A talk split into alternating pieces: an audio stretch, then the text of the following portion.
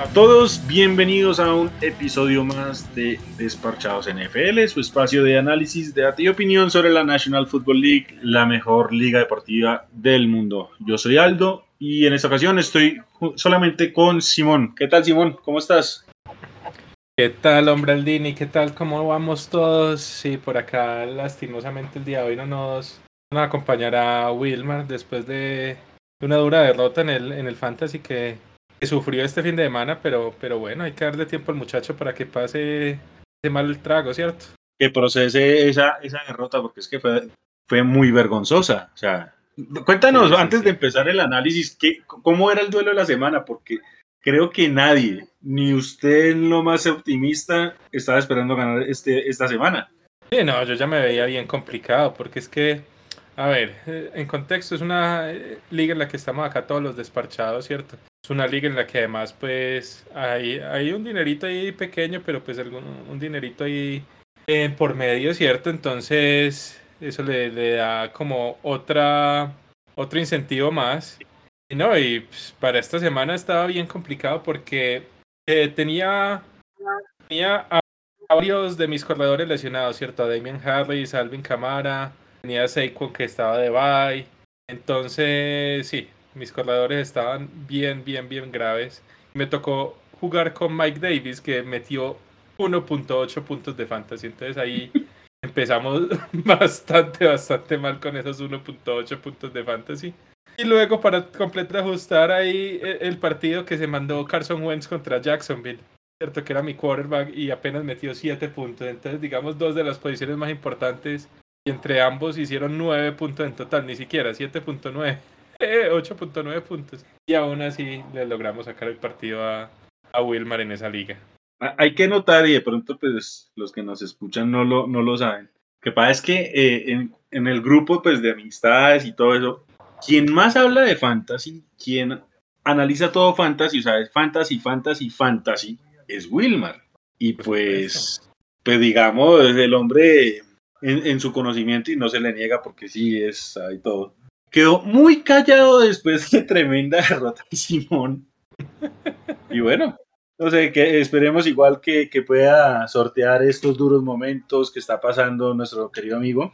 Ojalá sí, solamente ahí para agregar en los standings generales, digamos que son, son 14 equipos y 4 pasan a playoff. De esos 4, digamos que Aldini está en cuarto puesto, yo estoy en segundo puesto a estas alturas. Y el gran experto por acá, nuestro amigo Wilmar, está en un honroso octavo lugar.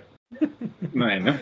Sí, sí, sí. Parece que, parece que esa, esa estrategia mía de fichar solo los de mi equipo, bueno, una gran mayoría no me está saliendo tan mal después de todo.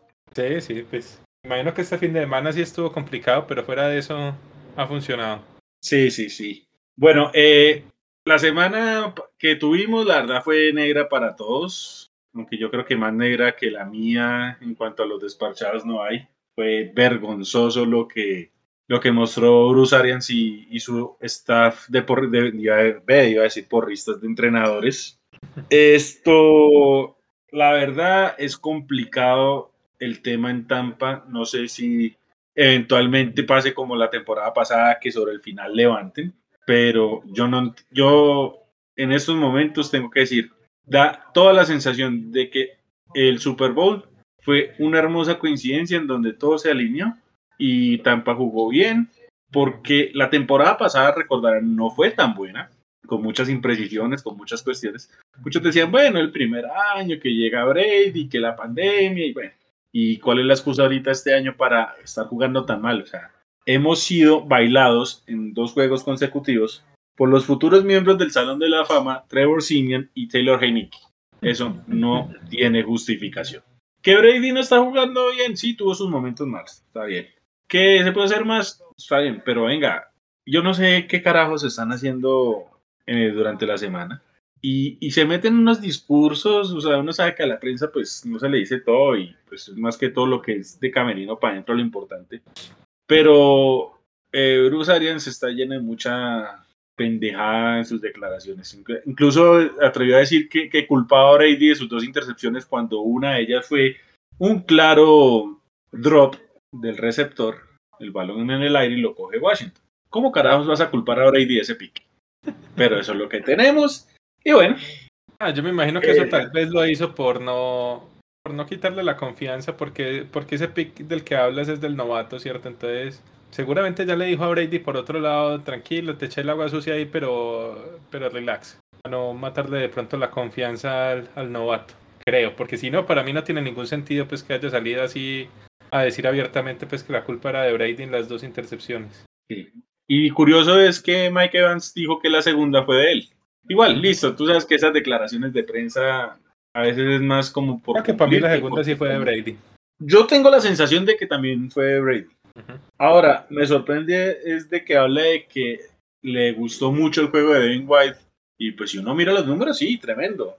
Pero una cosa es taclear porque ya te pasaron las yardas, otra cosa es hacer jugadas. Tuvo dos sacks, pero cualquiera que analice el juego, el juego aéreo de Devin White vuelve a generar las dudas de las que pues se hablaba antes y la verdad yo no entiendo cuál es el hype en el hombre. O sea, sí, hace, o sea, tuvo su juego con dos sacks, tuvo 18 tackles, pero en cobertura sigue siendo flojo. Muchas de esas tacleadas ya habían sido 4, 5, 6 yardas después de la línea scrimmage. O sea, es más por cumplir que una real jugada. Y bueno, eso es lo que, lo que tenemos ahorita con, con él. Eh, ¿Qué quieres hablarnos? no, dale, dale. Yo, creo que de todos modos vemos en, en la liga que me parece que, que el día de hoy no hay ningún equipo así supremamente dominante, ¿cierto? Creo que muchos, muchos contendientes este fin de semana otra vez volvieron a sufrir. Vimos lo que fueron los cuervos el, jueves por la noche. Vimos unos Titans que casi, casi no ganan, como lo dijimos acá. Ese equipo iba a ser peligroso. Y, y lo que dijimos, seguramente donde hubiera jugado Winston, le sacaba ese partido. Vimos, obviamente, a los bucaneros acá perdiendo con Washington. Eh, unos Cardinals que obvio, pues no, no, tenían a, a y a, y a DeAndre Hopkins, pero les pasó por encima totalmente Cam Newton con los Panthers. Y, y unos Rams que también se vieron muy, pero muy, pero muy flojos el lunes por la noche. Entonces, yo, yo, creo que no es cuestión sola. Creo que lo más cercano es Green Bay y obviamente tuvieron su primera derrota en, en, en el primer el primer partido del año. Entonces, sí, yo creo que es, es un tema de, que va por toda, por toda la liga. No sé si es un tema de, de que es un año más o menos mediocre para la liga o, o, que hay mucha paridad, pero, pero sí, sí se nota que no hay equipos que estén logrando separar, separar así fuertemente del resto. No, y mira, por ejemplo, ahorita que mencionas a Green Bay, esto le criticábamos mucho la defensa y de un momento a otro esa defensiva viene haciendo su trabajo bien. O sea, listo, que Russell Wilson venía una lesión. Está bien. Pero, carajo, sigue siendo Russell Wilson. Y no es para que tú blanquees a Russell Wilson, por muy la lesión que estuviera. O sea, es ponerle un cero a ese equipo. Los Chiefs, que pues no son los Chiefs que nos venían acostumbrando, siguen siendo un equipo con el talento a la ofensiva. No pudieron anotar más de 20 puntos, si mal no estoy. Esto, a Kyler Murray también lo contuvieron con todo lo que están, digamos, de en cuanto a la necesidad de una actuación de su defensiva para mantener el juego ante las ausencias que tenía Rogers en ese juego. Entonces, eh, hay que tenerle el ojito ahorita a Green Bay porque parece que está encontrando esa defensiva que les ha faltado en todos estos años. Pero entonces vuelvo a lo que tú decías ahorita, porque muchos equipos luciendo dominante y de un momento a otro se caen. Y no sabemos si Green Bay ahorita en, la, eh, en esta semana Valle tenga ese mismo bajón. La verdad, sí, esta, esta temporada está muy loca, está muy impredecible. Creo que probablemente la temporada más, más abierta que yo recuerde, no sé, nunca. No, es que, o sea, uno usualmente tiene muy marcados los equipos que van a ser candidatos y la verdad, en estos momentos el Super Bowl puede llegar a ser tan sencillo como, no sé, voy a decir cualquier cosa, un Indianapolis, Carolina y, y, y, no, y no suena tan loco. Bueno, no está ya, pero, pero sí, hay, hay por lo menos cuatro o cinco equipos en cada una de las conferencias en las que no sonaría loco, pues. Sí, pero o sea, por ejemplo, miremoslo así sencillo. Por ejemplo, listo, ahorita eh, Cam Newton volvió a su hogar, eh, Carolina. Eh, sabemos los más y los menos de Cam, pero ¿y quién le quita que ese equipo ahora con ese, con ese envío anímico se caliente en noviembre y diciembre y haga la, digamos, el ruido que merece? Es poco probable, sí, pero... Va a mejorar, pero, pero no, no creo. No, no, está bien. O sea, a, lo que yo quiero ir es, está tan abierta la liga que una cosa tan descabellada de esas puede sonar. A ver, los Patriots, que lucían tan, tan anémicos al comienzo, de un momento a otro vienen con una racha ganando, ganando. Mark Jones se le ve mejor, sigue sin, sin parecerme la gran cosa, pero se ve sin duda alguna mejor. A mí este fin de semana, la verdad sí me gustó bastante Mark Jones. Obviamente sus números no son la gran cosa, pero oh, viendo el partido, la verdad sí me gustó bastante. Yo creo que los números. Sobre todo el control. Uy, sí, lo controló muy bien, controló muy bien. Arriesgó un poco más ese pase a, a Kendrick Bourne por la mitad en doble cobertura y lo ubicó en el punto perfecto. No, la verdad, este es el partido más completo que le he visto y, y yo más o menos pensaba que este es el techo pues de, de, de Mac Jones. Vamos a ver si sí puede seguir construyendo sobre eso porque, porque la verdad hasta ahora, digamos, hasta ahora yo lo había visto normalito, tirando bien, pero si logra encadenar varios juegos así como el que jugó el fin de semana, uh, pues me, digamos, me ha sorprendido gratamente lo de, lo de Mac Jones y los Patriots. Sí, sí, sí, sin lugar a duda. En este momento ya los Patriots eh, estarían en las siembras de, de comodines de la FC, ¿no? Creo que estarían en la siembra 6. Serían la siembra 6. Y como están las cosas, yo, pues tienen pinta de que sí se van a lograr meter en, playoffs, cosa que la verdad nunca me imaginé con el quarterback novato y con el con el roster que tienen, porque la verdad tampoco, pues en nombres y eso no me parece el roster más poderoso, pues el de New England. Sí, sí, sí, totalmente de acuerdo. Que sí se le nota mucho a ese equipo es el tema de cocheo y otra vez ese equipo se nota que está bien, bien, bien entrenado. Sí, no, y lo que alguna vez mencionábamos, o sea, a Belichick no se le puede discutir más allá de pues el bajón el, eh, sin Brady, pero Bill sigue siendo amo y señor de este juego. Probable, no sé si el mejor de la historia, pero fácilmente en el top que 3, 5 histórico del, del, fútbol americano. Sí, sí, sin duda, sin duda. Yo sí creo que fácil top 3 y no es que es el mejor, pero sí.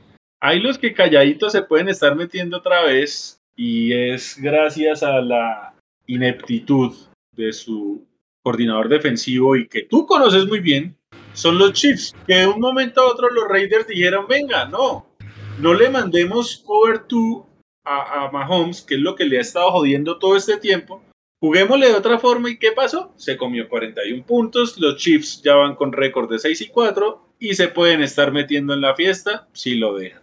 No, ya se metieron. Eh, no tenga duda de que ese equipo ya va a ganar la división. Eh, ya, ya volvieron a estar líderes y ya no la van a volver a soltar.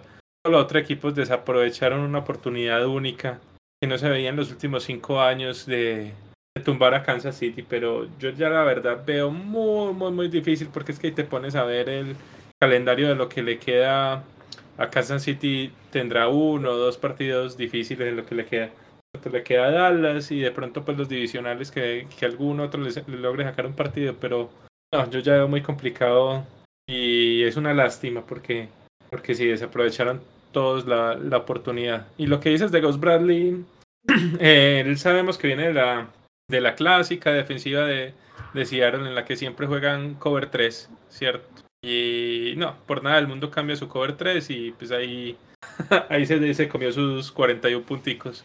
No, pero o sea, eventualmente tiene, o sea, yo creo que quedó evidenciado que ese es el modelo para contener a Mahomes. Los equipos lo han venido haciendo y lo han venido haciendo muy bien.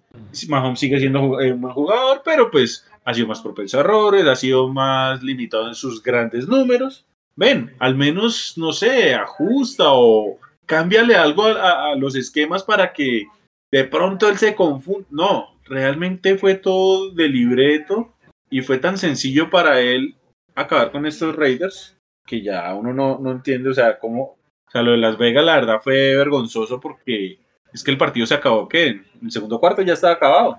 Sí, sí, sí, sí. Ahí porque estuvo interesante el Manning Cast, pero el resto no. El partido no, no tuvo nada. La verdad sí, muy, muy flojito lo que nos mostró Las Vegas.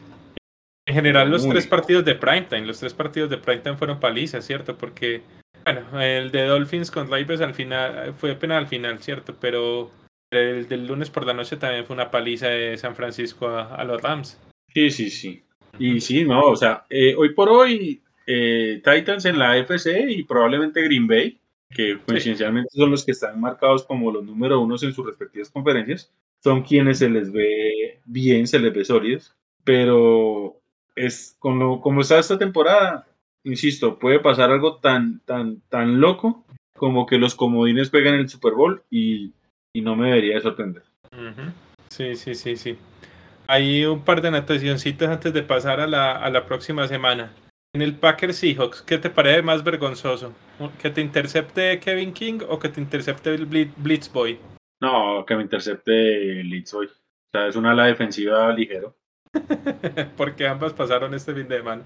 No, pues o sea, Kevin King no es la gran cosa y pues dale, pero tiene sus momentos y todo, pero y, y seamos sinceros, creo que todavía está con el contrato novato, creo que todavía le paga modestamente, o sea, no es, o sea, es algo que uno dice, bueno, para lo que se está pagando y para lo que se podía hacer, pues está bien. Pero es que le llama Adams, pues, para tanto ruido, o sea, hay, hay que igual darle un reconocimiento y vamos a darle un aplauso a Jamal Adams porque iguala en intercepciones al gran Vince Wilfork. Recordarán el hermoso tackle nariz que tenían los Patriots. Así de malos son sus números y es el safety mejor pagado en la liga. Entonces, nada, es Jamal más vergonzoso para mí.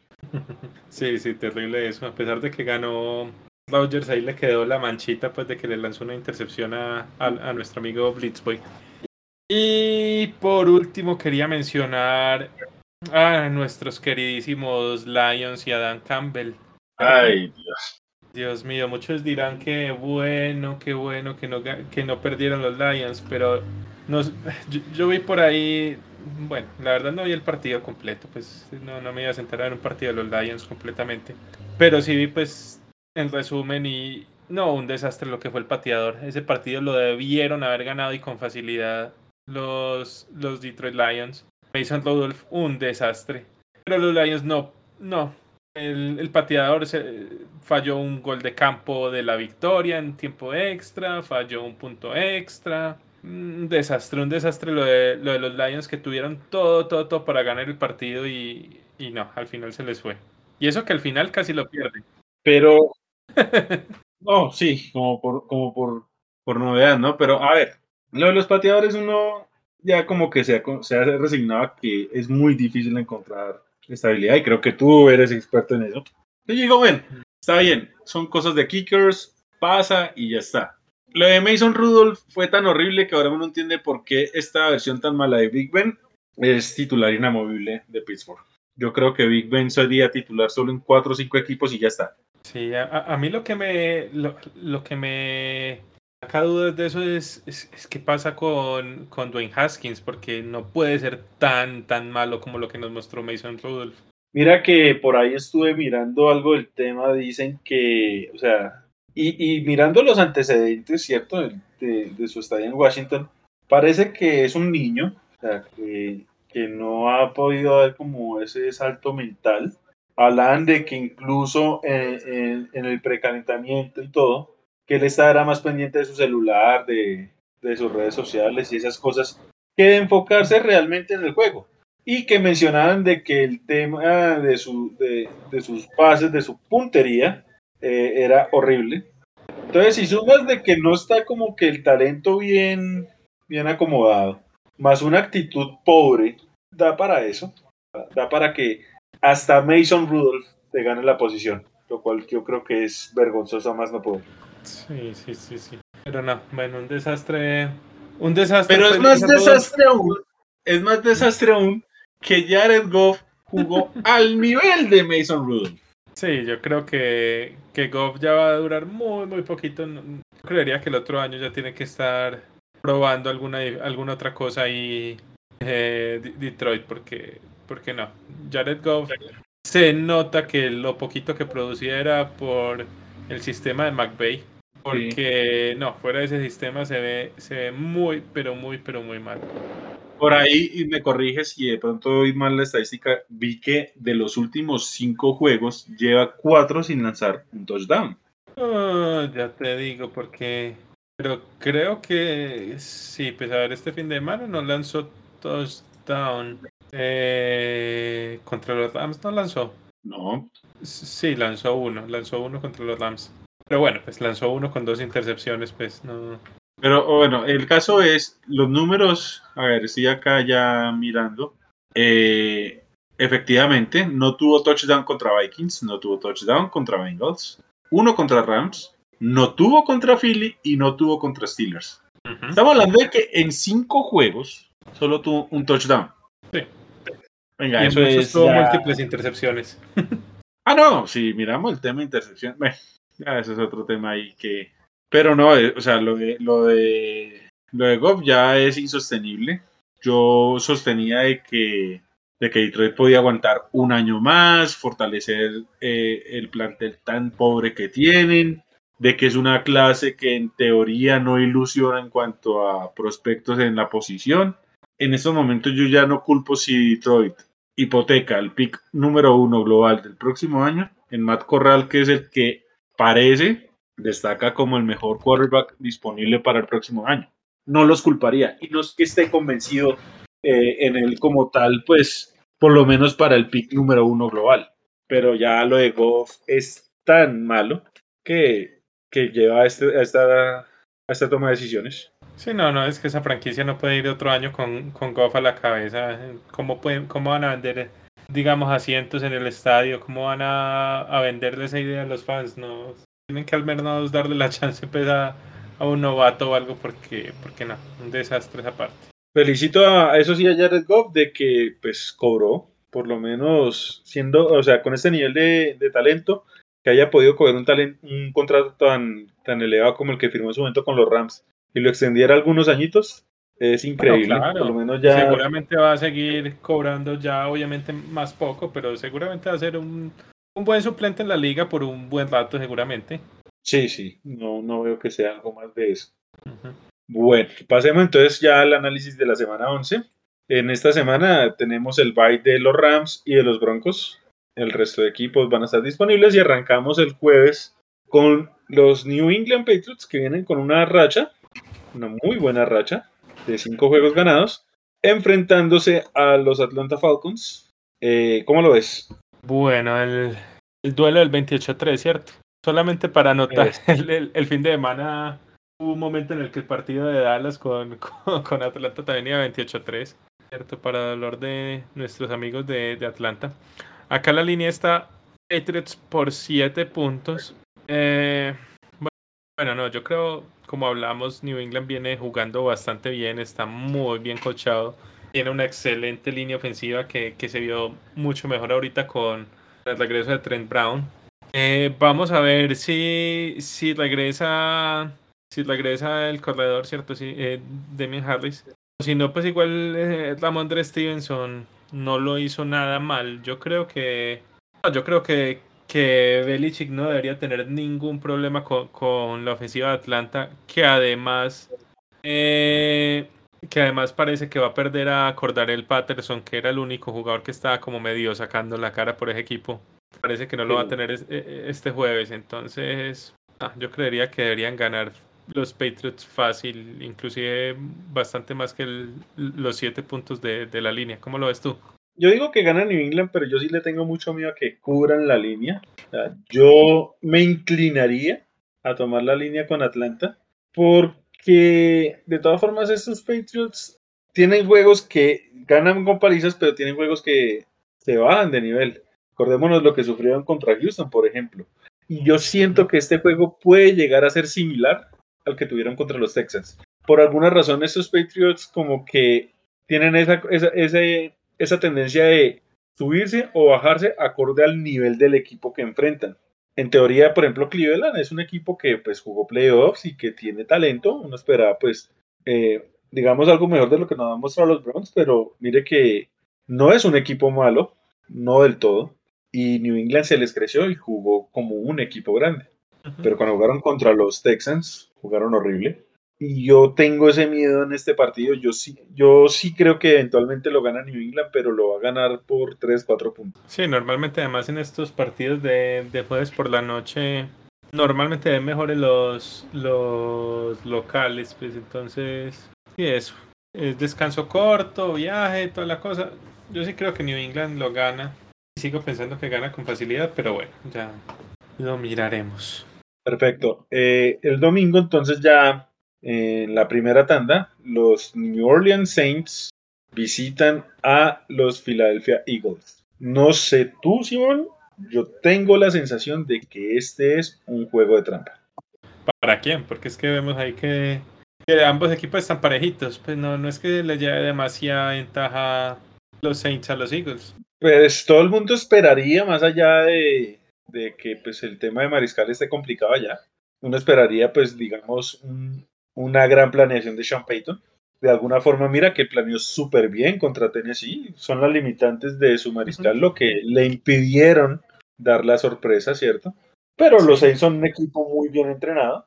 Tienen un excelente head coach contra un Nick Siriani que sigue siendo una, una interrogante, pues como todo head coach novato, ¿cierto? Que bailaron a los pues, Broncos. Sí, sí, y muy fácil. De nuevo un saludo para Wilmar que con su duelo de fantasy y bueno. Eh, pero, no sé, yo sí tengo la sensación de que este se lo puede estar robando Philly. Eh, pues a ver, no, lo que dices, juego de trampa no es porque inclusive en Vegas es favorito los Eagles. Obviamente es por la ¿Ah, localidad. Sí, la línea es 1.5 puntos para, para Philly. Es, okay. es casi un pique, pero, pero sí línea de 1.5 para, para Filadelfia. Eh, es principalmente por la localidad. A ver, a mí la, ofensiva de Filadelfia no me termina de gustar, a pesar de que se veían bien contra una defensa que supuestamente es buena de, los Broncos. Yo sí creo que es un poco mejor esta defensa de, de New Orleans y creo que, que tiene con qué frenar bastante pues esta, esta ofensiva de, de Philly. El tema es que, yo no sé, hay, que ver. Por un lado, hay que ver si, si regresa Alvin Camara, porque parece, todo indica que no, ¿cierto? Eh, está también el tema de del tackle izquierdo de, de, New Orleans que, que, se perdió el partido pasado de Amstead. Cierto, habría que ver cómo, cómo funciona esta línea ofensiva sin él, porque la línea ofensiva defensiva de Philly es bastante, bastante buena. El problema es que yo no, sé, yo, yo no puedo confiar en ese quarterback de, de New Orleans, ¿cierto? Para mí todo indicaría otra vez que New Orleans debería ganar, pero me cuesta con Trevor Simen. Pero, pero sí, sabiendo pues que la línea está tan pequeñita, yo digo que, que gana New Orleans por un gol de campo. Un partido muy parejo, creo yo. Este partido ser parejo. Yo, pues la verdad me tomo por sorpresa que Philly sea el favorito. Yo pensé que los Saints iban a ser el favorito. Y pues por eso quería yo hablar en su momento de, de trampa. Pero nos, bajo esta premisa y viendo que son los favoritos, yo sí me voy a inclinar por Philly. Eh, más que todo porque no confío en, en, esa ofensiva sin Alvin Camara. O sea, ya de por sí es una baja tremenda no tener a, tu mariscal titular, ¿cierto? Pero ya no tienes forma ahorita, o sea, sin, sin, sin un mariscal decente, o bueno, no, de pronto no seamos tan despectivos, sin un mariscal eh, capaz de elevar el juego. Y si tú mejoras una ofensiva, no veo cómo puedan hacer algún tipo de, ruido estos, estos Saints. No, y el problema es que el cuerpo de receptores de los Saints es muy malo. Yo creo que si había un equipo al que le hubiera servido OBJ era este, pero es, un cuerpo de receptores muy, muy, muy, muy, muy pobre. Y sin Alvin Camara y con Trevor Simeon eh, es muy, muy complicado que, metan bastantes puntos. Yo creo que yo creo que si los Saints ganan van a necesitar de ganar por lo menos por dos de diferencia el duelo de turnovers. Sí, sí, por ahí podría ser. Bueno, entonces tú vas con New Orleans, yo voy con Filipa esta semana. Eh, tenemos un juego en la FC este muy mal, tristemente hay que decirlo, porque los Dolphins visitan a los Jets, dos equipos malos, dos equipos que no siento que tengan eh, mucho por qué pelear. ¿Cómo lo ves, Simón? Bueno, la línea por acá está de tres puntos para Miami. Mm, no, a ver. Entrada, Nueva York ya, ya definió que su quarterback para este partido va a ser va a ser Joe Flaco. Ya se acabó el tiempo de Mike White. Le dieron dos partidos y nada más. Pero no, yo sí creo que, que Miami a ver, Miami tiene un tema y es que es un equipo que, es malo, pero que no le sirve para nada tanquear porque no tienen su pick, ¿cierto? Es uno de estos equipos que, hizo trade a Filadelfia pues con, su pick. Entonces, siento que es un equipo que por lo menos está peleando, está tratando de salir de ese, de ese, ese Mad Record. Yo creo que es un equipo que de pronto estas últimas semanas va a mejorar un poquito. Es un equipo que quiere ver qué tiene en Tua Tagovailoa. ¿cierto? Necesitan, necesitan definir si, si va a ser la franquicia o, o si van a buscar en el offseason a, a Deshaun Watson.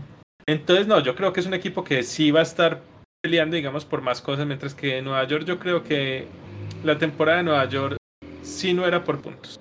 Nueva York los últimos partidos, todos los partidos se ha, perdido, se ha comido más de 40 puntos, ¿cierto? Ya les digo cuántos partidos exactamente lleva seguidos con... Vea, se, se comió 45 contra Buffalo, 45 contra Indianapolis, 31 contra, contra Cincinnati, 54 contra Patriota. Entonces, ya cuatro partidos en los que está promediando más de 40 puntos permitidos. Entonces, no, es, es, terrible lo de esa defensa. Yo sí creo que gana Miami. Yo coincido, sí, debe ganar Miami. Y acá yo quiero hablar, me lo he mencionado y eres consciente de ello. ¿Qué tanto realmente han mejorado los Jets con Robert Sale con respecto a los Jets de Adam Gaze? Si a mí me preguntan, yo no siento mejor alguna. No, la defensa se ve muy, pero muy pobre. Yo siento que la ofensiva, que la ofensiva todavía esté faltando porque sí, no, no tienen quarterback, pues, pero la defensiva es un desastre. Y listo, no, no tienen mucho talento, pero, pero no, no, no puedes permitir todas las semanas más de 40 puntos, no, no se puede. Y más cuando supuestamente esa era el expertise de, de Robert Sale, ¿cierto? O sea, y lo que yo les decía alguna vez, eh, digamos fuera de grabación, o sea, yo entiendo que el tema de talento es complicado en estos Jets. Yo entiendo que eh, faltan muchos elementos, pero no se puede ser tan malo y no se puede tener tan poca evolución por... Es más, es que no creo que realmente haya habido evolución a lo que era la temporada pasada. Que en un equipo de Adam Gaze pasara, yo digo, bueno, sí, Adam Gaze es un man que es más enfocado a la ofensiva y pues de pronto no tiene como ese expertise o ese manejo en el otro lado del balón. Pero a Robert Sale se le trajo en gran parte por eso, por, por ajustarse al talento limitado y explotarlo. Y la verdad, yo no he visto absolutamente nada en estos Jets. Para mí, inclusive, los Jets son el peor equipo de, de la temporada, por más que ya tengan dos victorias. Son, son muy malos, son muy, muy, muy, malos. Bueno, claro que es que Detroit también es demasiado. bueno, no sé. Pero sí, Miami no es, no está al nivel tan bajo en el que están estos otros equipos. Para mí hay tres equipos que están lejos, lejos en el sótano, que son Houston, Jets y, Detroit. Bueno, y Jacksonville también por ahí, por esos laditos. Digamos que cuatro equipos. A Jacksonville, de, toda, de todas formas, le pongo todavía un escaloncito de diferencia con respecto a esos otros tres, sin que sea muy distintivo, pero, pero sí, yo coincido en esos tres son los, los peores, sin lugar a dudas. Bueno, entonces vamos con Miami en ese juego. Sí. Tenemos un juego con mucho morbo y es en donde Washington con Ron Rivera van a visitar a los Carolina Panthers. Eh, Cam Newton parece que va a ser el titular. Eh, Rivera le dijo dos veces que no a Cam Newton en Washington, por ahí eh, salió el rumor. se siente como ese, ese ambiente de morbo, de, de ruido, de cámaras, Creo que va a ser un juego muy emocionante. ¿Cómo lo ves, Simón? Sí, este juego va a ser interesante. ¿Han dicho algo de, de quién va, va a ser el quarterback en, Carolina? Porque, digamos, todo el mundo vio las jugadas de Cam Newton, pero Cam Newton apenas jugó nueve, nueve snaps, ¿cierto? Hizo los touchdowns y toda la cosa, pero jugó nueve snaps. El que jugó principalmente fue PJ Walker. Correcto. Ya anunciaron que va Cam Newton. Lo que yo vi, sí, Ok. O va a ser otra vez así mezclado como, como el fin de semana. Es probable que de pronto tomen ese camino, pero lo que yo he leído es que Cam Newton va a ser el titular. Ok, ok. Bueno, no, yo creo que el tema Cam Newton es un poquito difícil de, de mirar porque, porque, bueno, por un lado le va a subir bastante, le va a dar una, un envío anímico a, a esta ofensiva y a este equipo ¿cierto? Un equipo que es muy joven y que venía muy golpeado por el mal juego de, Sam Darnold. Yo creo que ese cambio ahí en el quarterback, por más de que sea Cam Newton, seguramente algo de esperanza les da y sobre todo pues en una NFC que en los últimos lugares de, de los comodines está bastante abierta. Eh, seguro eso le va a ayudar. Y, y, a, y, mí la verdad me gusta bastante, me gusta bastante lo de, lo de la defensiva de, de Carolina, ¿cierto? Yo creo que tranquilamente el equipo puede dedicarse a jugar defensiva y a correr el balón. Y contra Washington, bueno, eh, yo la verdad no creo que Washington sea tan bueno como se vio contra, contra Tampa. Es como que ese equipo, Heineken y compañía se, se encienden cuando ven a Tom Brady al frente, pero pero no, es, yo, yo, creo que es una defensiva bastante malita la de Washington y un ataque muy limitadito. Y, y creo que es una defensa que va a sufrir la, la pérdida de, de, de, Chase Young, ¿cierto? De Chase Young. Eh, Chase Young ahí, no, no solamente pues como pass rusher, sino también sellando el, el edge. Eh, es bastante importante en esa defensiva de, de Washington y pues vamos a ver cómo, cómo funcionan sin él. Eh, ¿Me recuerdas cuál es la línea de este juego? Sí, la línea es 3.5 puntos para Carolina. Me hace como muy bajita. Me, me hace bien, yo, yo, yo, creo que está por esos lados. Para mí gana, gana Carolina por 3 puntos, yo no le apostaría a ese... Sí, no, yo tampoco apostaría, pero sí estaba esperando un poquitico más a favor de, de los Panthers. Eh, no, yo realmente coincido con lo que dices. Eh, sí creo que Carolina es mejor equipo. Eh, a mí lo que me, me viene en la cabeza, y pues por eso hablaba un poco de esa parte del morbo, yo sé que Ron Rivera, más allá que es un tipo que muy, muy serio, muy calmado, debe estar pensando en este juego con, con motivación extra, ¿cierto? Pero seguramente yo Newton creo, también. Sí, pero Cam Newton no tiene ahorita tanto para competirle como si lo tiene Rivera. O sea, el tiempo a Cam Newton le juegan en contra porque sí. es ese semana y media lo que lleva como, como jugador de los Panthers. Uh -huh. Entonces sí, no sé sí. qué tanto tenga para, para hacerle daño a Washington como si Rivera se lo puede hacer a este equipo de los Panthers. De alguna forma, eh, Rivera conoce, creo que la mitad de ese equipo. Muchos habrán salido, muchos habrán retirado, pero conoce muy bien eh, ese, ese equipo. Entonces, de pronto Rivera saque algo, saque algo ahí como, como la preparación de este juego. Pero no, de, con todo y eso sí creo que, que lo debe ganar Carolina. Sí, yo creo también.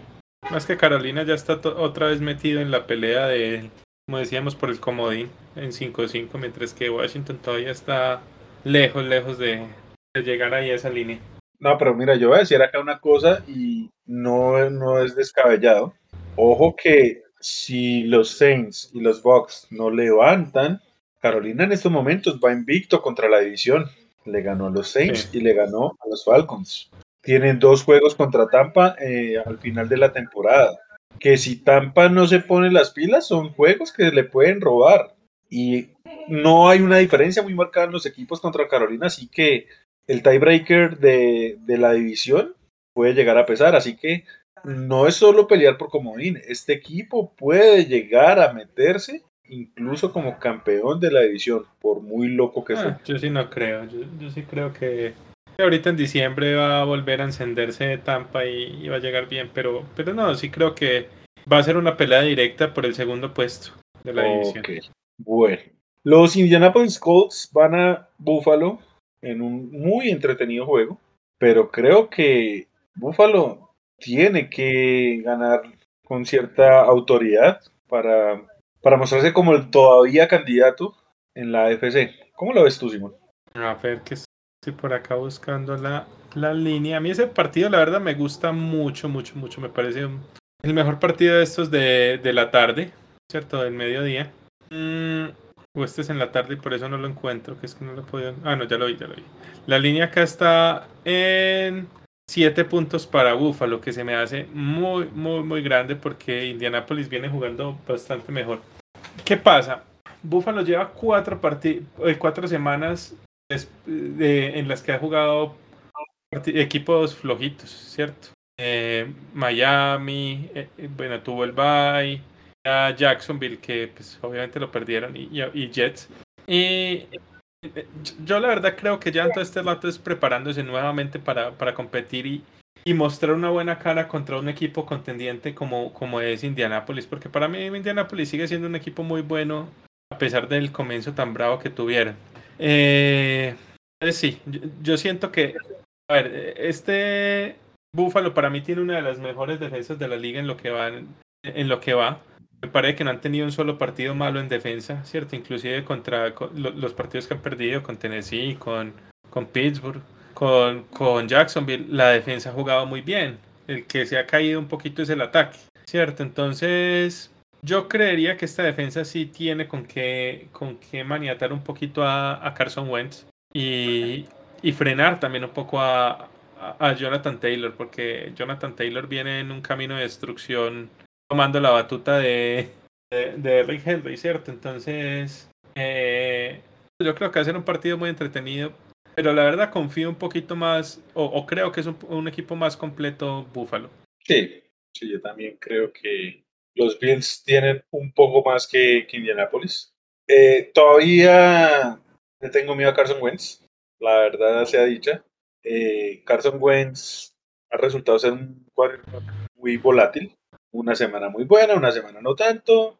Y no sé si, si Wentz tenga como ese temple para, para jugarle a un buen equipo de Búfalo como, como se debe. Yo eventualmente creo que Wentz va a cometer esos errores de una u otra forma característicos que van a marcar esa diferencia entre los dos. Entonces, sí, me voy con, con los Bills cubriendo la línea incluso.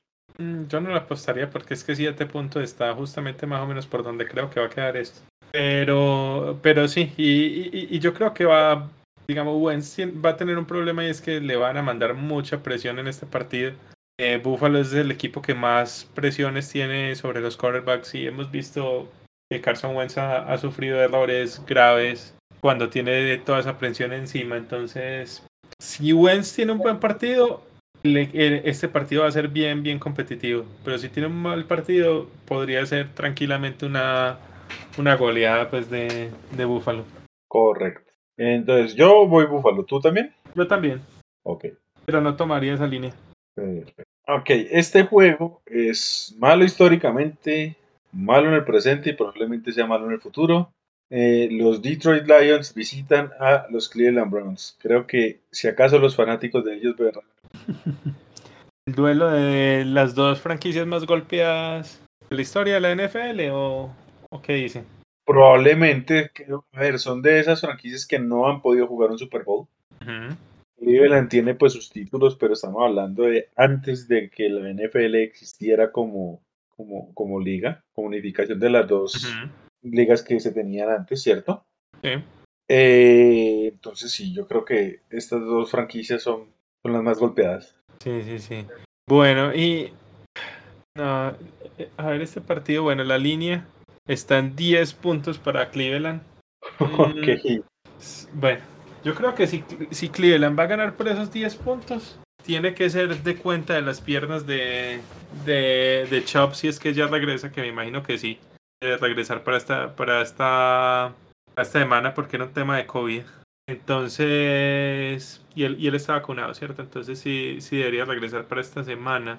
Eh, Mayfield se ha visto muy, pero muy, pero muy mal estas últimas semanas. No sé si es el tema de la lesión o qué es, pero sí se ha visto muy, muy flojito. Y para mí, Cleveland es otro que tiene un problema ahí grande porque si sos el GM de, Cleveland, ¿qué haces con, con, Baker Mayfield? Porque no está teniendo una, una buena temporada para nada y prácticamente a fin de año tienen que definir qué van a hacer con él. Pero, a ver, yo acá sí tengo que decirlo. ¿Bajo qué premisa yo quiero extender a Baker Mayfield? Pues a menos de que me cobre un poquito más con reserva, yo digo, bueno, está bien. Yo a Mayfield, no, yo no creo que Mayfield te cobre menos de 30 millones. Exacto, a eso voy. O sea, yo no le pagaría a Mayfield ni siquiera 20. Yo. Y en ese orden de ideas, para mí la decisión es fácil de tomar. Yo de Cleveland le agradezco a Baker lo que hizo, pero. Y tú sabes, yo he sostenido esa posición al respecto. Nunca me me compré la historia de Baker Mayfield como el mariscal franquicia, nunca lo vi. Capaz puede ir levante, pero yo no creo que vaya a pasar. Yo de los Browns digo muchas gracias Baker. Es más, vamos a decir las cosas. Si Aaron Rodgers se sostiene que este es su último año en Green Bay, hombre, Cleveland tiene para hipotecar, paga lo que tenga que pagar, que con el resto del plantel le pueden dar un soporte a Rogers y ellos de pronto llegar a ser un candidato. Prefiero yo invertir esa plata en un mariscal como Rogers, que les pueda dar dos, si acaso tres años, que pagarle a Baker Mayfield y hundirme en la nada. Sí, no, sin duda. Yo creo que, que ellos con Baker tienen que aguantarlo y aguantarlo. Y por los laditos, tratar de ver si pueden conseguir una mejora, porque tienen un equipo armadísimo, armadísimo, pero me parece que Mayfield, los está frenando. Cierto, entonces, sí, sí, sí, sí está disponible Rogers, si queda disponible Watson y por alguna razón se le se caen, digamos, esas denuncias, o si está, no sé, Russell Wilson o cualquiera de esos que, que pueda salir por ahí, yo siendo Cleveland iría con toda, con toda, pero a tomarlo, porque la verdad no, no, lo de Mayfield no, no me llama para nada la atención. Pero bueno, ahora, 10 puntos de diferencia, sí. O sea, son tan malos los Lions como para 10 puntos con esta edición de Baker Mayfield. A mí me haría mucho más apostar de ese juego. No, yo no lo apostaría, pero yo creo que sí alcanza a cubrir de todos modos Cleveland. El otro tema que hemos visto con Cleveland es que la defensa es muy muy inestable. Hay veces sale con unos partidazos y otras veces que se comen más de 40 puntos. Entonces habrá que ver también con cuál sale en esta semana. Pero bueno, yo creo que sí gana Cleveland y que debería ganar con cierta comodidad. Con, con 10 puntos. Yo sostengo que sí gana Cleveland, pero a mí me da miedo este juego porque de todas formas, a los Lions son malos, ok, pero pelean. Y este equipo de Cleveland, siento yo que, ni, e, que a veces ni eso. La verdad, por ejemplo, la, imagen que me, que me quedó de los Browns contra los Patriots fue vergonzosa porque fue un equipo que siento se rindió eh, después de la, en la segunda mitad. Sí, nunca intentaron remontar de partido. Eh, siento que el, el, entre comillas, líder, que es Baker Mayfield, ya está muy gastado para ese equipo. Entonces, mira que hay muchos factores que pueden llegar a jugarle en contra a estos Browns. Los Browns son un equipo que perdieron contra Pittsburgh, con todo y que, que con la situación del kicker, no pateaban puntos extras ni nada de eso tenían que aprovechar eso, esos, ese puntico que les podía dejar ahí, ¿cierto? Y no, no lo aprovecharon y por el contrario, perdieron. Esos Browns eh, te pueden ganar juegos, pero también te pueden perder y, los que pierden los pierden de una forma tremenda. No sé, o sea, yo la verdad, y va a sonar chistoso porque lo hemos dicho varias veces, si hay un juego ganable para Detroit, puede llegar a ser eso. No, yo sí no creo, yo, yo la verdad creo que que gana con facilidad Cleveland. Yo la verdad ya veo bien difícil. Para mí quedan tal vez dos o tres partidos por ahí en los que de pronto Detroit tenga la chance de ganar. Que son de pronto de local contra, contra Chicago, eh, contra, contra Denver y contra Atlanta. Sí, sí, coincido totalmente. Y eso pues que, que no creo que hayan el favorito en ninguno, pero creo que son las únicas chances que les quedan. Entonces, para mí este equipo tiene una pinta de 0-16-1 que Pero bueno. Tremenda, sí. Bueno, eh, continuando con los juegos, eh, San Francisco visita a Jacksonville. Eh, todo indica que los Niners encontraron ese, ese impulso que les están faltando después de esa gran victoria en el Monday Night. Pero, ¿qué crees? ¿Que San Francisco siga la buena racha o que un viaje a la costa este y en, en horario de mediodía les pegue tan duro? No, pues es que van a jugar contra Jacksonville. Yo, no creo que vayan a tener mucho problema. Cierto, la verdad, cero confianza con Jacksonville. La línea son siete puntos para, para San Francisco. Yo creo que de pronto van a tener un comienzo lento, pero van a tener la ventaja de que, que San Francisco está apoyando mucho en el juego terrestre, ¿cierto? Y entonces eso le ayuda también para esos inicios lentos, digamos, no, no tenerse que apoyar tanto en el quarterback. Eh, no, yo creo que debería ser un partido más o menos de trámite para, para San Francisco y deberían ganar fácil. Mm, sí, yo pienso que Kyle Shanahan es mucho más que Urban Meyer, que la verdad Trevor Lawrence, más allá de que pues eh, sigo teniéndole fe, no ha mostrado lo que esperábamos. Más allá de que está en un mal equipo, sí estamos esperando un poquito más de, de lo que nos ha mostrado. eh, sí, San Francisco debería de ganar este juego. Sí, yo creo que sin problemas. ¿Me recuerdas cuál es la línea? Siete puntos. Para Niners. Sí, yo la tomaría. Yo la tomo en su juego terrestre, le come el reloj a Jacksonville. Eh, Jacksonville no tiene equipo para venir de atrás. Muy duro. Le ha pegado muy duro la lesión de James Robinson, ¿cierto? Que por más que esté medio jugando, se, nota que está muy tocado, entonces no, no, no creo, no creo que tenga con que Jacksonville. Sí, sí, totalmente de acuerdo. Entonces, 49ers por, para los dos. Bueno. Creo que este juego no tiene mucho análisis. Eh, los Houston Texans visitan a Tennessee y Tennessee debe ganar por cualquiera que sea la línea y mucho más. Y la línea se me hace muy cortica porque el partido es en Tennessee. La línea es apenas 10.5 puntos. Y me parece que no la, puede ser, no puede ser tan bajita. 10.5 puntos. Sí, no, yo... yo estaba esperando una línea de 12 puntos. Exacto, no, yo creo que deberían ganar fácil por lo menos por dos touchdowns. Por lo menos. Totalmente de acuerdo, sí. Pero bueno. No tengo mucho análisis para este de ganar Jackson y Tennessee con total facilidad. Sí, sí, sí. Yo creería que no hay problema por más que no esté Henry, por más que no esté Julio Jones. Estamos hablando que van contra los, contra los Texans, ¿sí? ¿no? Y Tyrod se ha visto muy, muy mal después de su, su regreso de la lesión, ¿no? Yo la verdad no, no le creo nada a Houston contra un equipo bueno. Correcto. Bueno, este, eh, acá sí tengo que decir, este es para mí el mejor juego de la, de la, de la semana. Eh, los Green Bay Packers visitan a los Minnesota Vikings. Un equipo en Minnesota que puede ser o muy bueno o muy mal. Con ellos no hay, no hay puntos grises. No, inclusive has visto, no, no han estado tan mal incluso los partidos que han perdido, porque es que todos los partidos se les van a una, a una posesión y han perdido como tres partidos en, en overtime. Correcto, sí. Ese equipo en realidad no es tan malo, me parece que es un equipo que, que ha sufrido de muy, muy, muy mala suerte.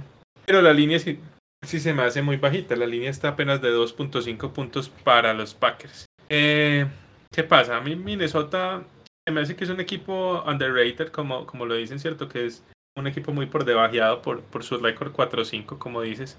Me parece que es un equipo que, tiene sus falencias, ¿cierto? Obviamente no es un equipo perfecto, pero me, parece que es un equipo decente, ¿cierto? Tiene piezas muy importantes, tanto la ofensiva, sobre todo la ofensiva tiene piezas muy, muy, muy importantes como lo son Dalvin Cook y, Justin Jefferson, ¿cierto? Adam Thielen también.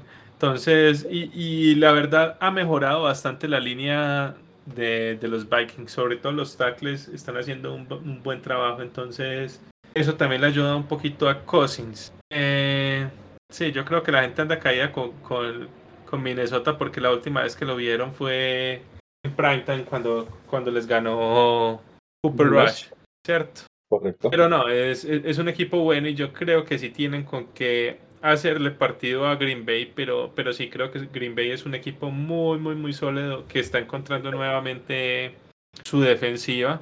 Eh, Green Bay eh, perdió a Aaron Jones, pero creo que a mí la verdad la diferencia entre Aaron Jones y AJ Dillon no, no me parece muy grande. Es verdad, pero no tan grande, no, no debería afectar tanto. No, no, incluso a mí como corredor me gusta mucho AJ Dillon, pero, pero Aaron Jones sí te da un poco más como receptor, ¿cierto? Sí te da la dualidad. No te da AJ Dillon, pero, pero no, yo, yo, yo eh, la secundaria de Minnesota no es muy buena y creería que Green Bay debería Debería poder sacar adelante ese partido por más de los 2.5 puntos que dicen ahí. Yo, creo que lo pueden ganar, estar ganando por el por un touchdown. Eso sí, Minnesota siempre juega partidos muy cerrados, así que no creo que ganen por más de un touchdown Green Bay. Mm, yo estoy como con una encrucijada con este juego, ¿sabes? Puede ser un partido de trampa. Yo no creo, pero no me sorprendería del todo. Yo le quiero poner mi asterisco a este juego, no desconfiando en lo que es Green Bay, porque pues me parece que es un muy buen equipo. Ya creo que Matt LaFleur nos ha mostrado que es un head coach legítimo, ¿cierto?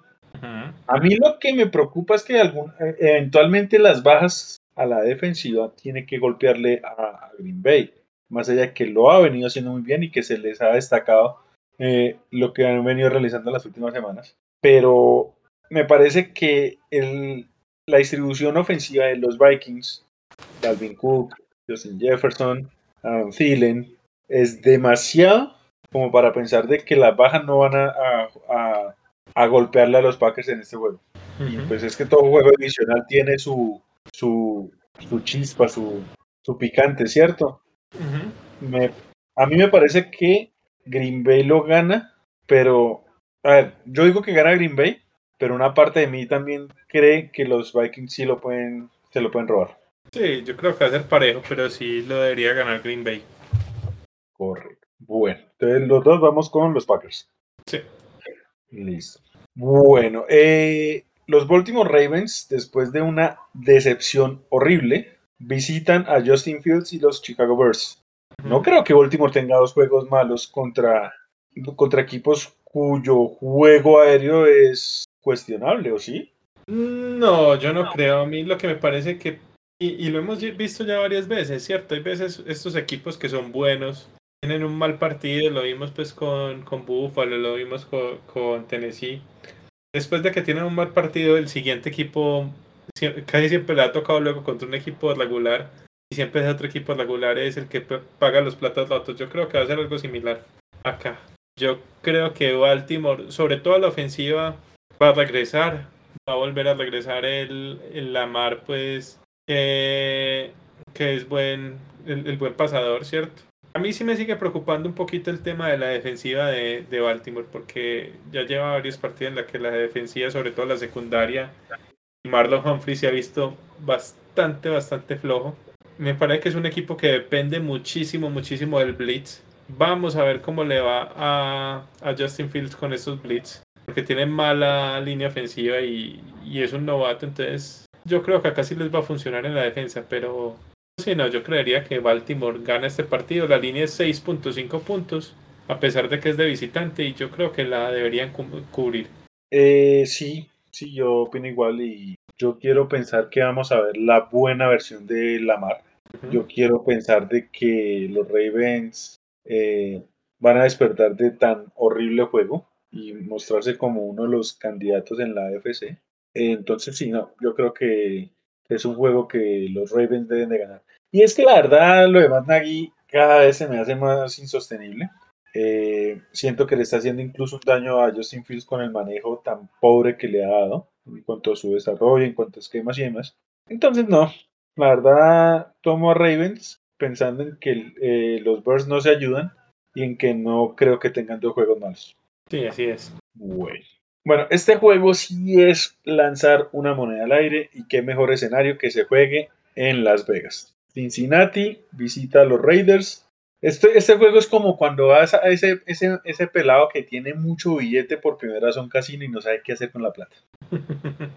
bueno, bueno. Mm, no, para mí, para mí me parece que, Las Vegas es un equipo que está muy, muy golpeado anímicamente, ¿cierto? Yo creo que ya sí los está alcanzando el tema de, todos los golpes que han tenido. Es que eh, ver a un, amigo y un compañero ir a la cárcel ver que tu head coach también queda totalmente fuera de la liga y que seguramente, digamos, buena parte del roster de ellos eh, eh, es, de piel de piel negra, ¿cierto? Son, afroamericanos, entonces nada, nada raro que se ese golpe de, saber que el, que el coach que tenían era racista, pues no les gustaba. Yo creo que todo eso ya los alcanzó, ¿cierto? Lo de Damon Arnett. Entonces, siento que es un equipo que, que va a la baja. Cincinnati es otro equipo que también va a la baja. Pero ¿qué pasa? Yo creo que Cincinnati todavía tiene muy buenas armas ofensivas que pueden, que, pueden hacer interesante cualquier partido. Y la defensa es la que tiene que, digamos, ha tenido buenos partidos, a pesar de no tener piezas tan, tan interesantes, pero, pero no, yo creo que viniendo del bye y toda la cosa, yo, yo creería que deben llegar con un plan de juego más adaptado para, para este partido y, la verdad le creo un poquito más a Cincinnati que lo que le creo a, Las Vegas. Acá la línea, por cierto, es un punto, un punto para Bengals, o sea, es casi, como decías, tirar la moneda. Sí, no, es que, a ver, dos equipos muy regulares, dos equipos con, digamos, buen mariscal. De pronto creo que Cincinnati tiene un poco más de armas. Para mí la diferencia es que la defensa de los Raiders han ido de más a un menos tremendo un declive muy notorio. Y los Bengals es más cuestión de inconsistencia y pues de ir creciendo como un equipo joven que son, ¿cierto? Yo siento que la defensa de los Bengals tiene tres, tres stops más que la de los Raiders. Y para mí esa es la diferencia y por el cual me inclino a, a los Bengals. Sí, yo creo que, que, esa ofensiva de Raiders sufrió mucho esa pérdida de, de Rocks porque perdieron toda esa velocidad. Porque por más que tengan ahorita a Deshaun Jackson, digamos, eso no es lo mismo, ¿cierto? Deshaun Jackson ya está, no, no es el mismo jugador que fue, que fue antes. Vimos la jugada tan horrible que tuvo contra Kansas. Entonces, no, no, yo, yo creo que la ofensiva sí se va a ver mucho mejor la de Cincinnati. Perfecto. Entonces, vamos los dos con los Bengals. Sí, hay que ver, yo creo que la única, la forma en la que puede ganar eh, Las Vegas es si tiene un partidazo eh, Crosby, ¿cierto? Porque va a tener un duelo favorable ahí con el, eh, con los tackles de, de Cincinnati y, y, a mí la verdad Crosby sí me parece muy buen jugador. Perfecto. Sí, sí, yo también. Pero con todo eso sí, sí le voy a dar acá a los Bengals. No, yo también a los Bengals y sabiendo que es un pique casi que la línea, tomo esa línea pues de un puntico. Y pues visitan el único lugar en donde la casa no gana en Vegas. Entonces, Exacto. perfecto. Bueno, para mí, por la situación, el escenario más, viene un juego de trampa en donde los Arizona Cardinals visitan a Seattle. No sé, dime loco, creo que Seattle lo va a robar. Uh, depende mucho. ¿Va a jugar Kyler? Todo indica a que no. Si no juega Kyler, yo creo que sí lo gana Seattle. Si juega Kyler, me quedan dudas. ¿Qué pasa? Seattle también se vio bastante. A ver, me pareció que, que Wilson no debió haber jugado contra los Packers. Me pareció una jugada de desespero por, porque Wilson, la verdad, se notó que estaba falta de ritmo y que se, se notó que estaba incómodo. ¿Cierto? No se notaba del todo bien. Me parece que todavía le faltaba una semana para, para volver. Eh, ya para este partido debería estar un poquito mejor. Y, la verdad, como jugó Arizona, era lo que yo me esperaba de un equipo liderado por, por Cole McCoy, ¿cierto? Eh, entonces, sí, yo, yo, la verdad creería que si, si sigue perdiendo tiempo Tyler Murray, eh, Seattle debería poder sacar este partido. Acá la línea son 2.5 puntos para los Cardinals. No sé si esa línea está teniendo en cuenta que vuelve Murray o no. Pero, pero sí, yo estaría pendiente del tema de, del reporte de lesionados. Yo no sé. Yo tengo la sensación de que Seattle se roba esto. Es que, a ver, con los Seahawks pasa algo y es que en la división, cuando menos se les espera a ellos, te sacan un juegazo. Sí. Eh, Arizona no viene a, a, tope y no sé. Para mí este juego eh, está dado para que Seattle no creo que pase, pero intente tener chances para playoffs. Uh -huh. Y de ahí que me voy con Seattle para este juego. Y recuperan a Chris Carson esta semana. Además, Uh -huh. entonces yo me voy con Seattle. Sí, yo, tam yo también con el asterisco. Si juega Kyler, por más que sea un Kyler al 80%, creo que es bastante más equipo Arizona. Solamente que la diferencia en quarterback, si no, si no juega Kyler, es demasiado, demasiado marcada para el lado de Seattle. Entonces, bueno, yo, Seattle. ¿Aún si juega Kyler o, o, no? Yo siento que Kyler no va a jugar. Si no, sí, ya se hubiera hecho el ruido. Sí, yo la verdad tampoco creo que juegue. Entonces, por eso creo la decisión así fácil. ¿Listo? Perfecto, listo. Yo también voy con Seattle. Bueno, acá tenemos un duelo de conflictos usted y yo, porque yo necesito que Kansas de local le gane a Dallas y tú necesitas que Dallas le gane a Kansas. ¿Qué sí. crees que va a pasar en este juegazo? Bueno, a ver, Kansas se ha visto un poquito mejor los últimos partidos, claro, sobre todo la defensa pues se ha visto mejor. Fue contra Jordan Love, fue contra unos Raiders que no sé qué estaban haciendo, fue contra Daniel Jones, sí, pero se ha visto algo mejor la, la defensiva. La ofensiva sigue como que sí, como que no, a pesar de pues, que en el último partido sí, sí jugaron bastante bien.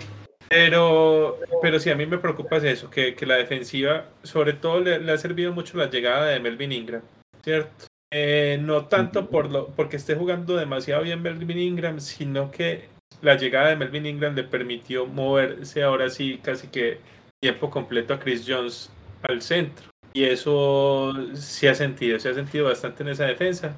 Eh, a mí me asusta, me asusta mucho los Chiefs porque creo que en cualquier momento pueden volver a despertar. Yo no estoy, yo no creo que, que Mahomes se vaya a quedar así, digamos, con la temporada, como ha estado jugando esta temporada todo, digamos, todo el año. Yo creo que va a aprender a jugar bien contra ese cobertura. Pero por el otro lado tenemos a un Dallas que después del partido horrible que tuvieron contra, contra Denver, le pasaron completamente por encima a Atlanta. A mí este partido me gusta mucho, mucho, mucho. Siento que va a ser, que puede ser tranquilamente un tiroteo.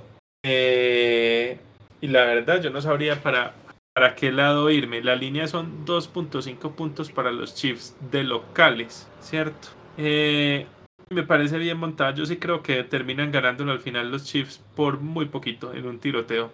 Yo voy a decir una cosa. Si Kansas gana este juego, Kansas gana la conferencia una vez más.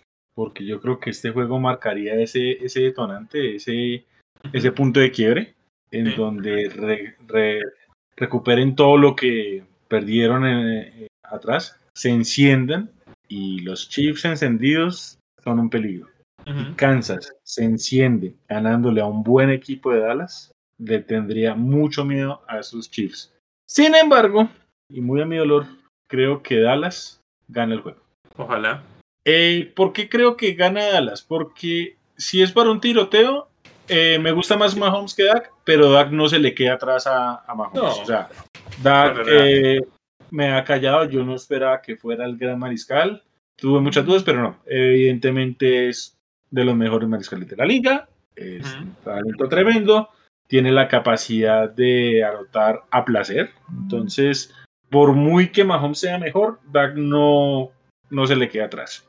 Eh, los Chiefs tienen armas, sí, pero los Cowboys también. ¿Cierto? Eh, eh, Dallas no tiene una ala cerrada, pero sí tiene más receptores que los Chiefs, entonces hay un balance ahí interesante. Entonces viene el tema de las defensivas y la verdad es que yo no le creo a la defensiva de los Chiefs, más allá de que han mejorado. Eventualmente Daniel Sorensen va a seguir haciendo cosas de Daniel Sorensen y se las van a cobrar. Oiga, hablando de. Eh, eso me recordó. ¿Qué es peor entonces? Si, ya, que definió que Blitzboy, que, que Blitzboy tome una intercepción o que Sorensen lo intercepte. Porque Sorensen también interceptó la semana pasada.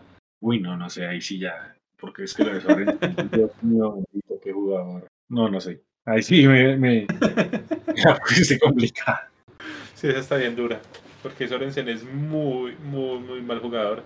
Sí, pues para mí es indefendible.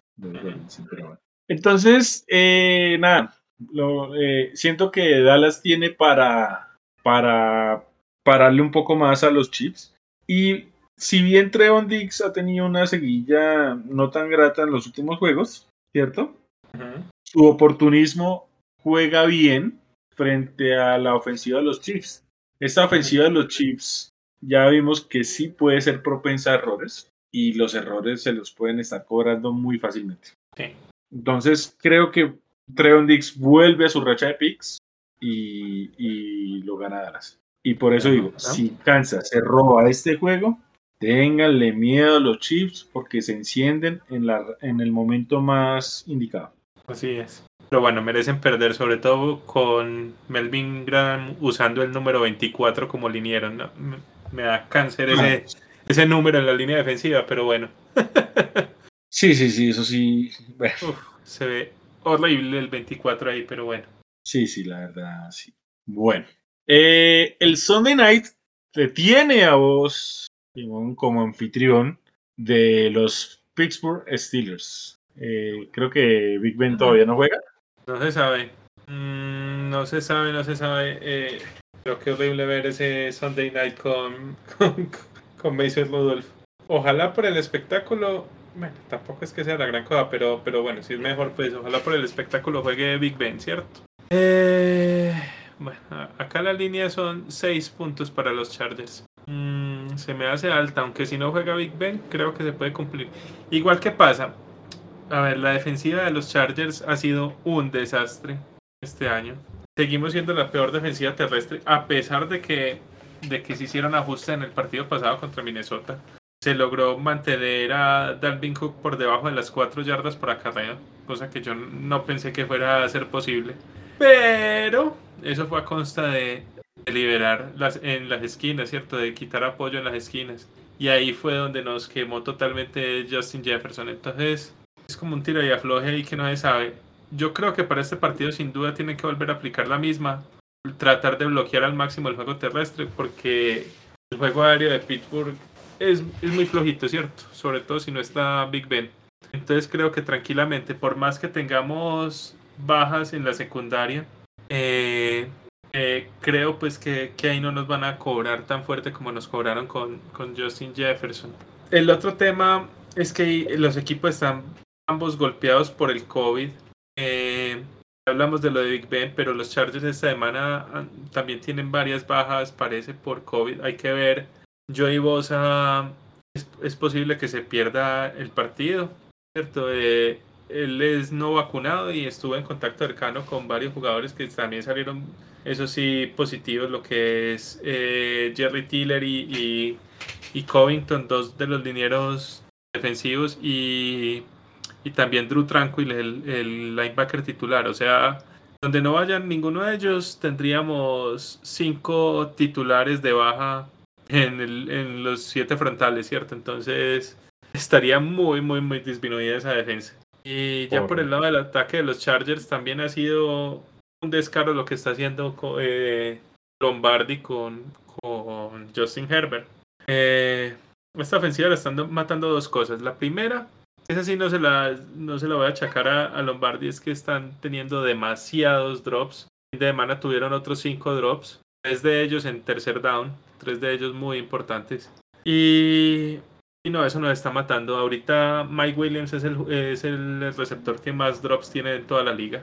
Eh, Keenan Allen es el número 4 en ese mismo rubro. Entonces, eso sí está pegando muy, muy duro la ofensiva. Y lo otro es que Lombardi se trajo literal la ofensiva de, de Nueva Orleans con el brazo ya acabado de, de Drew Brees para correr la, esa misma ofensiva, pero con el brazote que tiene Justin Herbert. Entonces, es muy triste ver un quarterback de este tipo lanzar. No lanzó un solo pase de más de 20 yardas el fin de semana. Entonces, sí es muy triste ver eso en esta ofensiva. Eh, yo creo que los Chargers van a ganarlo. Yo creo que los Chargers, más allá que tienen peor récord que los Steelers, y es solo por un empate, eh, son mejor equipo que Pittsburgh. Eh, los Steelers dependen demasiado de su defensiva, pero eventualmente las armas de, los Chargers da para que puedan sumar yardas y puntos. Y la verdad es que, pues lo que yo he leído es que parece que Big Ben no, no alcanza a llegar. Igual todo puede pasar. Pero es que lo de Mason Rudolph es horrible. Y por mucho que los Chargers han tenido sus declives y todo eso, no pueden perder contra Mason. Entonces. Hay que tener un ojito también porque es muy probable que se pierda TJ Watt del partido. Ah, sí, señor. Qué pena haber omitido ese detalle, sí. y esa también es una baja muy, muy, muy grande para Pittsburgh. Sí, sí, sí. Entonces, no, yo sí creo que los Chargers ganan, eh, cubren la línea. Me parece que son mejor equipo. Me parece que todavía tienen para, para competir por, por una posición en los playoffs. Creo que incluso ese tiebreaker de ganárselo a los Chiefs completo sería suficiente para que ellos se lleven el oeste. Entonces, nada, por, por como veo las cosas, sí creo que los Chargers ganan este juego. Sí, no, yo también creería. Ahora no le apostaría al spread, los, pues a la línea. Los Chargers siempre juegan partidos muy, muy, muy cerrados y pues sabiendo que la línea es 6 puntos, mm, yo creo que va a estar por ahí cerquita, así que no le apostaría. Bueno, y se viene el Monday Night, en donde los New York Giants visitan a los Tampa Bay Buccaneers. ¿Cómo lo ves, Simón? Eh, a ver, voy a repetir lo que hablamos con los Cuervos. Me parece que Tampa es un muy buen equipo que tuvo un muy, muy, muy mal partido. Pero deberían, o al menos se les pone la oportunidad ahí muy buena enfrente de todo el mundo para mostrar que las semanas las últimas dos partidos fue, eh, fue un, error nada más o, o algo que no va a pasar normalmente. Yo creo que deberían ganar con bastante facilidad a, Nueva York, que la verdad no me asusta nada lo, que tiene Nueva York. Eh, la línea acá son 11 puntos para los Bucaneros. Mm, la verdad no he leído mucho cómo, cómo llega Nueva York que venía con muchas lesiones, sobre todo en el tema de los, de los receptores. ¿Has visto alguna cosa de eso? No, no, no. La verdad no, no he visto mucho del tema. Ok, sí, porque, porque recordemos que Nueva York venía, pues obviamente no estaba Saquon, apenas estaba regresando Kenny y Tony venía también con una lesión, eh, Sterling Shepard también con lesión, entonces también va a ser muy importante ver cómo llegan. Un problema grande que tiene Nueva York es que la línea ofensiva es muy malita y el frente defensivo de, Tampa es muy fuerte. Entonces yo creo que ahí debería dominar Tampa y basándose ahí en ese, en ese mismatch que tienen tan grande en la línea defensiva, controlar totalmente ese partido por ahí. Recuerda que Tampa, por lo menos este juego fijo fijo, van sin invita a No, igual creo que, no hay problema. creo que no tendrían problema pues contra, contra Mayor. Bueno. Además recuperan a, a Morphy Bunting, ¿no? Eh, todo indica que sí, pero todavía no han oficializado esa parte. Bueno, me toca ahora hablar a mí, ¿no? Y si te digo que creo que ganan los Giants. No, sobre traición. No, no. Los Bucks han tenido tres juegos en prime time. Sí. ¿Cierto? Sí, sí. Todos juegos los ganaron, pero por menos de un touchdown. Eso sí le puedo creer, que de pronto no cubran la línea. Eso le puedo creer, pero sí creo que ganan. Eh, si la defensiva no recupera algún jugador, Daniel Jones va a lucir como, como Dan Marín. Eh, yo, yo le creo y hay mucho a Brady. El talento está. Eh, yo no siento que haya un declive. Ha tenido pues juegos no tan buenos, ¿cierto? Pero no le creo ni a la defensa de los Bucks ni al hecho de ser frontend. Me asusta muchísimo porque estos Bucks, insisto, están mal entrenados, están mal liderados. Algo pasa y siento que los Giants se lo pueden estar robando fácilmente el lunes. Mm, yo no creo. Yo creo que la verdad vamos a tener tres partidos de prime time regulares, regulares este fin de este fin de semana. Y creería así que, eh, regresa Tampa. Pues es que debería. Para mí ganan por dos touchdowns. No, Tampa no gana este eh, a ver, no, Tampa no va a cubrir la línea. Eso sí lo dejo de una vez ya claro. Si Tampa gana, no va a ganar jamás por esa diferencia de, pues, que, que, marca la línea de apuesta. Eh, no sé, yo, y Tampa lo gana, lo gana como ha ganado su gol de prime time, por un gol de campo o algo así al final, pero no está jugando bien, no hay autocrítica en sus entrenadores y nada raro que subestimemos a los Giants, que revivamos a Daniel Jones, quien dicho sea de paso no está jugando mal, o por lo menos no tan mal como uno esperaba. Y pues sí hemos revivido a Trevor Simeon y a Taylor Heineke, ¿por qué no a Daniel Jones? Ay, hombre, no, no, yo sí creo, no creo que pase eso. O sea, sé que pueden interpretarlo como una sobrereacción y todo, pero tú has visto que incluso la temporada pasada, con todo y que pues se logró el título, eh, no he sido muy devoto de Bruce Evans. Me parece que, que, es más personaje que, que coach, es la verdad. Que Tom Brady sin duda alguna marcó la presencia y pues cargó al equipo en, la, en el momento más importante y fue el diferencial que permitió las cosas. Que los Bucks son contendientes a algo es por él, pero que este equipo, más allá de que tiene seis ganados, está muy sobrevalorado y que si no tuviéramos a Brady, incluso creo que tendríamos eh, un récord inverso, tres ganados, seis perdidos. Entonces, de ahí mi duda, mis cuestionamientos. Eh, Tampa no está jugando bien, en ese momento no creo que sea un equipo contendiente a lo que muchos esperan. Y de ahí que yo sí tengo miedo que los Giants se puedan robar este juego. No, yo creo que de pronto jugarán contra un mejor equipo, pero no contra los Giants. Los Giants, la verdad, no, no me asusta. Es que a mí no me asusta Washington. no, no, pero No, a Brady no le vamos a ver un, un mal partido así en, en primetime, se lo aseguro. Sí, pero es que mira que, o sea, o sea es, tan, es tan crítica la condición de estos Bucks que incluso Brady teniendo buenos juegos, a veces no pareciera alcanzar. No, sí les va a dar, sí les va a dar. Y seamos sinceros, Tampa, está, Tampa depende exclusivamente de que Brady tenga juegazos. Porque mira que un juego en el que medianamente no destaque tanto, da para que los, los Bucks pierdan. Tuvo errores contra, en las tres derrotas, téngale cobrar. Entonces, no sé, de ahí mi miedo. Yo voy a decir que los Giants dan el palo y ganan el lunes. Ok, yo sí no. Digo Tampa y digo que cubren. Ojalá tengas tú la razón, Simón, eso sí. Ojalá. Bueno, y esa fue la semana 11. Una semana con buenos juegos. Esperemos que igual pues nuestro equipo ganen, que es una semana entretenida. ¿Algo más que quiera ya agregar para el cierre del programa? Sí, no, esperemos que tengamos buenos primetime ya que nuestros equipos van en primetime. Sí, sí, pues creo que el del domingo es más probable que emoción porque de pronto hay un poquito más de paridad en, entre los equipos. De pronto ese puede resultar más entretenido. Y el del lunes o hay, o se marca la diferencia de talento, o simplemente Tampa se baja al, talento de los Giants y pues resultaría en un bodrio. Sí, vamos a ver, vamos a ver con qué nos salen esta semana. Y pero bueno, no esperemos. Yo veo varios juegos muy muy interesantes el domingo ahí para, para estar pendientes. Y a ver si esta semana sí los contendientes sacan la cara o qué, porque que no, está muy complicado y sobre todo en el tema de quinielas y eso está bien, bien, bien complicado pegarle a, más de la mitad de los resultados. Correcto, así es. Bueno, esa sería la semana 11.